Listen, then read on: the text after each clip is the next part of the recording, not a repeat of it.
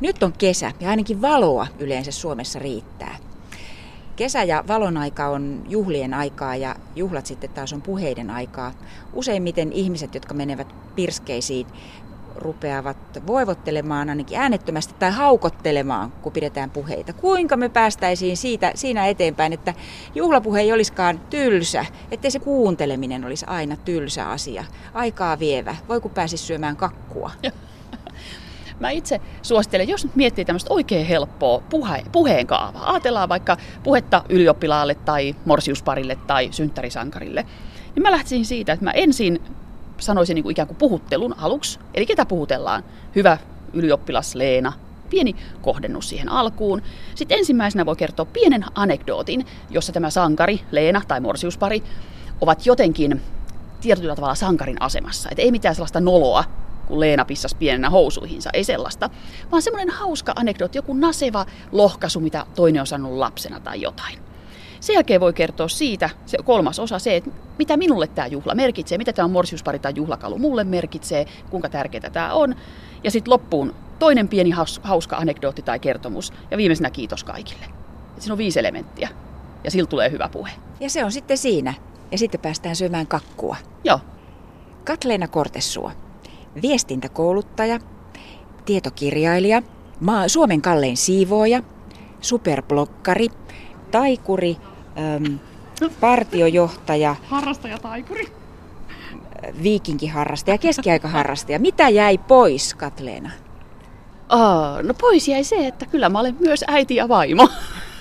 mutta, mutta täytyy sanoa joo, mulla on aika paljon harrastuksia ja niihin kaikki mä sitten jotenkin lonkeroni levitän. Ja tällainen rakkaus kieleen ja puhumiseen ja kirjoittamiseen, se on yksi asia, joka jollakin tavalla ne lonkerot kiertää aika paljon näissä kaikissa asioissa. Muun muassa se taikuruus on sitä, että olet supliikki nainen, ja, mutta leipäsi saat nimenomaan viestintäkouluttajana ja, ja tietokirjailijana. Muistatko sellaisen hetken, kun jotenkin huomasit, että olet ihastunut kieleen? Joo. Äh, Tämä hetki on dokumentoitu. Mä en itse muista sitä, mä olen kolmevuotias. Ja mä oon lukenut päivän sanomalehteä lattialla. Ja meidän äiti on huomannut, että voi halvattua, että tuo lapsi osaa lukea. Ja se, on, se, on, se on dokumentoitu. Mä en ihan ollut ehtinyt täyttää neljää. Mulla ei ole tuosta itselleni mitään mielikuvaa. Mutta mä oon aina rakastanut kieltä. Mä, mä rakastan e, sanavaraston laajentamista, kielileikkejä, kaiken maailman ankeita puujalkavitsejä, kärjistyksiä, kaikkia retorisia keinoja. Musta on ihana. Tavallaan mulle kieli on kuin urheilijalle kroppa. Et se on mieletöntä katsoa, mitä sillä pystyy tekemään. No, koska teet myös kielen huol- huoltamista, ootko nipottaja? Mä myönnän suoraan, mulla oli parikymppisenä semmoinen aika vahva nipottamisen kausi. Mutta sitten jotenkin sitä on huomannut, että kun ei ole itsekään oikein niin kuin nipottamisen arvoinen. tai sanotaan niin, että, että jos joku alkaa nipottaa, niin mun elämästä löytyy niin paljon nipotettavaa, niin mä en tavallaan enää kehdannut. Se on jäänyt tässä vähemmälle. No ihan kohta Hämeenlinnassa pidetään retoriikan kesäkoulu. Oot toinen kesäkoulun perustajista ja johtajista. Retoriikka, puhetaito, puheella vaikuttaminen ja suomalaisuus tuntuu siltä, että ne on kyllä toistensa vastakohtia. Mehän nimenomaan tunnetaan, meidät tunnetaan siitä, että me osataan vaieta. Onko tuo suomalaisten kääntäminen puhetaitoisiksi kansalaisiksi ihan toivoton tehtävä? Mun mielestä tehtävä on mielenkiintoinen ja, ja hyvinkin paljon mahdollisuuksia. Ää, retoriikan kesäkoulun no perustaja ja rehtori Antti Mustakallio, jonka, jonka työpari mä olen, niin Antti kerran pyydettiin Oxfordin puhumaan suomalaisesta puheenkirjoituksesta. Ja Antti sanoi, että tämä pyyntö tuli vailla ironian häivää. Vaikka ehkä monet meistä suomalaisista ajateltaisiin, että jos meitä pyydetään kertomaan puhumisesta, niin kyllä nyt on niin kuin sarkastinen pyyntö ollut mm-hmm. tässä kysyjällä. Mutta joo, mun mielestä mä uskon, että meidän puhekulttuuri on parantumassa, ihan älyttömän paljon parantumassa. Julkiset puheet on parantuneet, retoriikka ikään kuin tiedostetaan nykyään paremmin. Ja mä väitän, että tämä on yksi hyvä asia, mikä some on tuonut. Meillä on entistä enemmän viestintää näkyvillämme, joten me väistämättä tullaan laatutietoisemmiksi siitä. Mun mielestä kaikkein tärkeintä on aina aloittaa siitä, että kenelle tämä viesti on suunnattu, miten minä palvelen muita ihmisiä. Mutta liian usein ajatellaan, että voi kauheata, mitä mä laitan päälle, voi kauheata, mitä jos mä pyörryn, mitä jos mä änkytän, mitä jos mä mokaan. Ja ajatellaan vaan itse. Minkälaisessa tilanteessa esimerkiksi? No esimerkiksi vaikka, että jos multa on tilattu juhlapuhe, niin se ei voi olla kuutta A4 tulostettuna, mitä mä luen monotonisella äänellä. Ei, kun silloin mun pitää piristää ja ilahduttaa ihmisiä. Jos multa on tilattu esitelmä, no siinä taas pitää olla tietoa, pitää miettiä, mitä tämä porukka tarvii, miten mä voin heitä auttaa. Se taas ei voi olla vain kokoelma vitsejä ja iloisia tarinoita. Et aina sen kohderyhmää ja tilanteen mukaan. No entäs sitten kun mietit tätä nykyajan maailmanmenoa tällä suuressa mittakaavassa, suuria mahtavia poliitikkoja, tuntuu siltä, että en minä nyt tiedä, onko esimerkiksi nykyinen Amerikan presidentti niin valtavan puhetaitoinen ja tietääkö hän klassisen retoriikan säännöt. Mutta niin vain läpi menee. Joo, tämähän on kiinnostavaa, että esimerkiksi vaikkapa valehtelu ja öykkäröinti, niin ne on niin kuin ikään kuin tunnustettu ja ne on olemassa olevia retoriikan keinoja. Ne on tiedetty, että ne on olemassa, mutta yksikään retoriikan kouluttaja ei suosittele käyttämään niitä. Mutta ne on keinot, jotka on olemassa ja kyllä me tiedetään, kuka niitä käyttää. Että onhan se Trumpin öykkäröinti aivan käsittämätöntä. Hän käyttää niitä ja nyt me itse asiassa ollaan nähty, että kyllä ne tehoa. Me ollaan aikaisemmin haluttu uskoa moraalisina yksilöinä, että ne ei voi tehota, ei voi tehota öykkäröinti. Mutta se tehoa, se on nyt testattu. Ja mä toivon vaan, että kovin moni ei ryhdy matkimaan. Sitten kun äsken jo mainitsin, niin kun puhutaan kriisiviestinnästä ja tulee joku tällainen nykyajan kriisi, niin sulla soi puhelin. Mitä se kriisiviestintä oikein on? Joo, kriisiviestintä on semmoinen tilanne, jossa pyritään palauttaa organisaatio normaalitilaan, tai sitten jos se koskee yksilöä tai julkisuuden henkilöä, niin pyritään saattamaan hänen elämänsä normaalitilaan. Ja tähän tarkoittaa sitä, että me joudutaan tunnustaa tietenkin, jos jotain typerää on tehty, jos on tehty laittomuuksia, ne kerrotaan, pyydetään anteeksi, autetaan viranomaisia tutkinnassa. Sitten taas, jos on väärinkäsitys, se pitää pyrkiä kumoamaan, että siinä on erilaisia tekniikoita. Mutta se on päämäärä, että palautetaan normaalitilaan, päästään kriisin yli ja päästään hoitamaan niitä normaaleja asioita, mutta ei koskaan epäeettisin keinoin, koska valehtelusta jää aina kiinni. Se on ihan viho viimeinen virhe, jos valehdellaan. Viime vuosina Suomessa on pyydetty anteeksi kovasti usein julkisesti kaikenlaisia asioita ja välillä tuntuu siltä, että tämmöistä ei kyllä ennen ollut. Oot joskus maininnut jossain sanan, oliko se lume anteeksi pyyntö tai joku tällainen vastaava. Eli anteeksi pyyntö, joka ei välttämättä tarkoitakaan ihan mitään. Vai mistä siinä on kysymys? Joo, siis pelkistä anteeksi pyynnöstä voisi kyllä kirjoittaa kirjan. Mutta tämä lume anteeksi pyyntö, tämmöinen non-apology, apology, on sellainen, että ei pyydetä anteeksi omaa tekoa, vaan sanotaan, että pyydän anteeksi, jos joku pahoitti mielensä. Mutta sitten mua kiinnostaa tämä nykyään tendenssi, että aletaan vaatiin julkista anteeksi pyyntöä. Ja mä väitän, että vaatimalla ei tule ikinä aitoa anteeksi pyyntöä. Tämä on sama juttu. Jokainen tietää, joka on lapsia kasvattanut ja sanoo, että nyt pyydät anteeksi. Niin se lapsen anteeksi pyyntö, se ei ole aito, vaan se on semmoinen, että no minä pyydän, kun minut pakotetaan. Et mä itse en lähtisi vaatimaan julkisia anteekspyyntöjä, mutta mä taas kehotan tekemään niitä silloin, kun on oikeasti mokattu. Nyt istutaan Hämeenlinnan verkatehtaan sisäpihalla. Aurinko paistaa, tässä on aika lämmin. Täällä ei ainakaan vielä lokit kovasti huutele. Seuraavaksi mennään sellaiseen paikkaan Katleenan kanssa, joka on hänelle toisella tavalla tärkeä ja rakas. Hämeen vanha linna taitaa olla aika armas paikka sekin. On. Nämä molemmat paikat huokuu historiaa, vanhaa rakennuskantaa ja sitten tosi vahvaa siltaa nykypäivää. Tykkään molemmista. Lähdetään menee sinne. Yle, Radio Suomi. Ei, kato, tuossa portaalla on ihana paikka istua, eikö ole? Kyllä, siihen mennään. Täydellinen. Nyt ollaan Hämeen vanhalla linnalla. Katleena Kortesuo, rakkaalla lapsella on monta nimeä, mutta myös aikuisella, koska sulla nimiä riittää. Mun täytyy oikein luntata. Otas vähän. Katleena Hannun tytär, viikinkimiekkailija Katlin Vilkkusilmä, skeitti mm, ja sitten tietysti tämä oma nimesi. Näillä on kaikilla nimillä on joku tarina ja nyt kun ollaan täällä Hämeen vanhan linnan edessä tässä edessä on tämmöinen Mukulakivi-katu, joka on saattanut olla hyvin tuollainen keskiajalla silloin, kun täällä on ihan toisenlaiset ihmiset liikuskellut, mitä me. Oot lukuisia kertoja ollut Hämeenlinnan keskiaikamarkkinoilla ja Hämeenlinnan keskiaikaharrastajien rivissä. Ja nimenomaan silloin oot tällainen sustaan rivo naishenkilö Katleena Hannun tytär. Mistä tämä keskiaikahahmo sai alkunsa? Mua pyydettiin ensimmäistä kertaa, tai meitä partiolaisia pyydettiin vuonna 2000, 17 vuotta sitten, esittämään kerjäläisiä markkinoilla. Sitten siinä kävi ilmi jotenkin niin, että jos mun ikäinen, mä olin siinä kohtaa parikymppinen, niin 25. Jos mun ikäinen on kerjäläinen, niin se kyllä niin kuin käytännössä on myös Ö-luokan maksullinen nainen. Näin se vaan keskellä on mennyt. Ja sitten musta tuli Katleena Hannun tytär. Ja joo, se on hauska, koska esimerkiksi äh, Savonlinnassa, kun esiinnyin Katleena Hannun tyttärenä, mulle tuli kaksi eläkkeellä olevaa opettajaa kiittämään siitä, että kuinka vapauttava on semmoinen naishahmo, joka puhuu seksuaalisista tarpeistaan avoimesti. Ja mä ajattelin, että hieno homma, että Katleena Hannunter on emansipatorinen hahmo. Katleena ei enää niin paljon ole ollut esillä, vai onko? Aina silloin tällöin joo sitä pyydetään, mutta sanotaan, että mä oon ehkä vähän kyllästynyt siihen hahmoon. Mä oon 17 vuotta ollut se halvatu Hannun tytär. Mutta joo, aina silloin tällä tarvitaan ja se on sitä vapaaehtoistyötä, eli mä käyn Hannun tyttäröimässä jossain juhlissa ja sitten saadaan rahaa sillä keskiaikayhdistykselle. Mm. Ja nyt oot vielä enemmän viikinkiajan harrastaja. Eli noin mitä 800-1200-luvun no sitä harrastaja. 800 000-luvun, joo. Eli Keskiaikamarkkinoilla mä jo tutustuin viikinkimiekkailu-nimiseen lajiin, mutta sitä ei ollut Hämeenlinnassa. Ilmajoella oli Faravidin sudet. Ja mä tietenkin tein äärimmäisen kauaskantoisen suunnitelman. Oikeasti ei ollut mikään suunnitelma, mä aina jälkikäteen sanoin, että tämä on suunnitelma.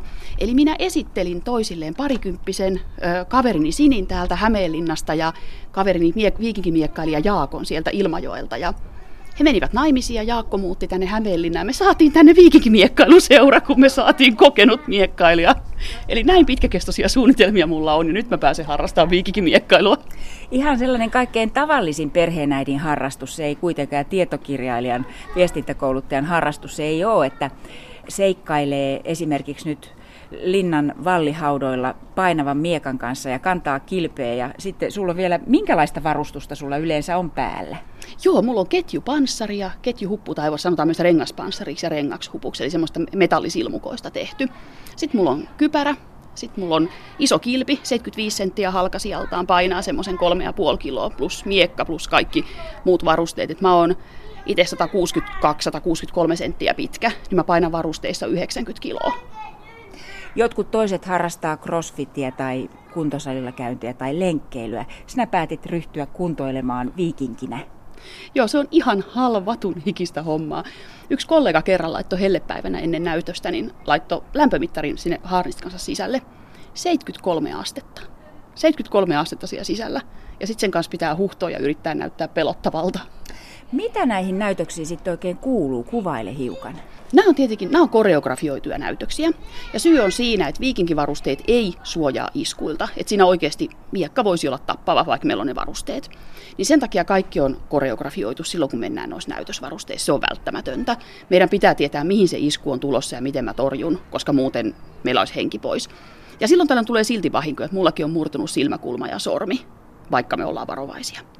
Mutta sitten erikseen tätä hommaa voi harrastaa sitten vinyylimiekalla ja maskilla. Ja sitten voidaan mättää toisia täysillä. Ja sitten voidaan kilpailla, koska sitten on suojukset kunnossa ja ei tule vammoja niin paljon. Onko se se historia? Täytyykö, ootko sillä tavalla perusteellinen, että haluat tutkia sitä historiaa ja, ja että siinä on jotain muutakin kuin vain se, se liikunta, pelkästään se, että tulee hiki ja kuuma? Mulle oikeastaan viikinkimiekkailussa tärkeintä on esiintyminen. Se, että pystyy tekemään hauskoja asioita, sellaista, mitä mä en kouluttajana pysty tekemään. Voin mä kouluttajana olla tietenkin jonkun verran hauska, mutta mä en pysty tekemään sellaisia fyysisiä asioita. Musta on ihana viihdyttää ihmisiä. Se on mulle se kaikkein tärkein juttu siinä. Sanoit, että ne on koreografioituja näytöksiä. Onko siinä hyvin tarkka askelkuvio, mitä teette, vai minkälainen? Ei hirveän tarkka, mutta sillä me sovitaan, että nyt hyökkää puoli A, nyt hyökkää puoli B, ja nyt on tarkoitus, että ei vielä keihäitä, ja nyt on tarkoitus, nyt tulee ne keihäät tällä tasolla. Mutta ei ihan välttämättä voi tietää, mihin se kaverin isku on tulossa. Että kyllä siinä pitää osata katsoa, ja, ja siksi niitä murtumia välillä tuleekin. Ootko tässä sellainen tarkka? Löysin vain jostain ohjeesi siitä, että kun teette viikinkikilpiä itsellenne, niin katsokaa tarkasti, että siellä on niin oikeanlaisia kuvioita, ettei mitään tällaisia fantasiakirjallisuuden feikkikuvioita, koska se ei ole sopivaa. Eli mielestäsi, jos harrastetaan viikinkimiekkailua, niin sitten tehdään niin oikein, eikä mitenkään sinne päin. Joo, toki mäkänen on niitä kaikkein puritaanisimpia. esimerkiksi mun vyö on tällä hetkellä liian leveä Eli viikingeillä oli ohuita pöitä eikä leveitä. Et mullakin on tällaisia mokia mun asussa.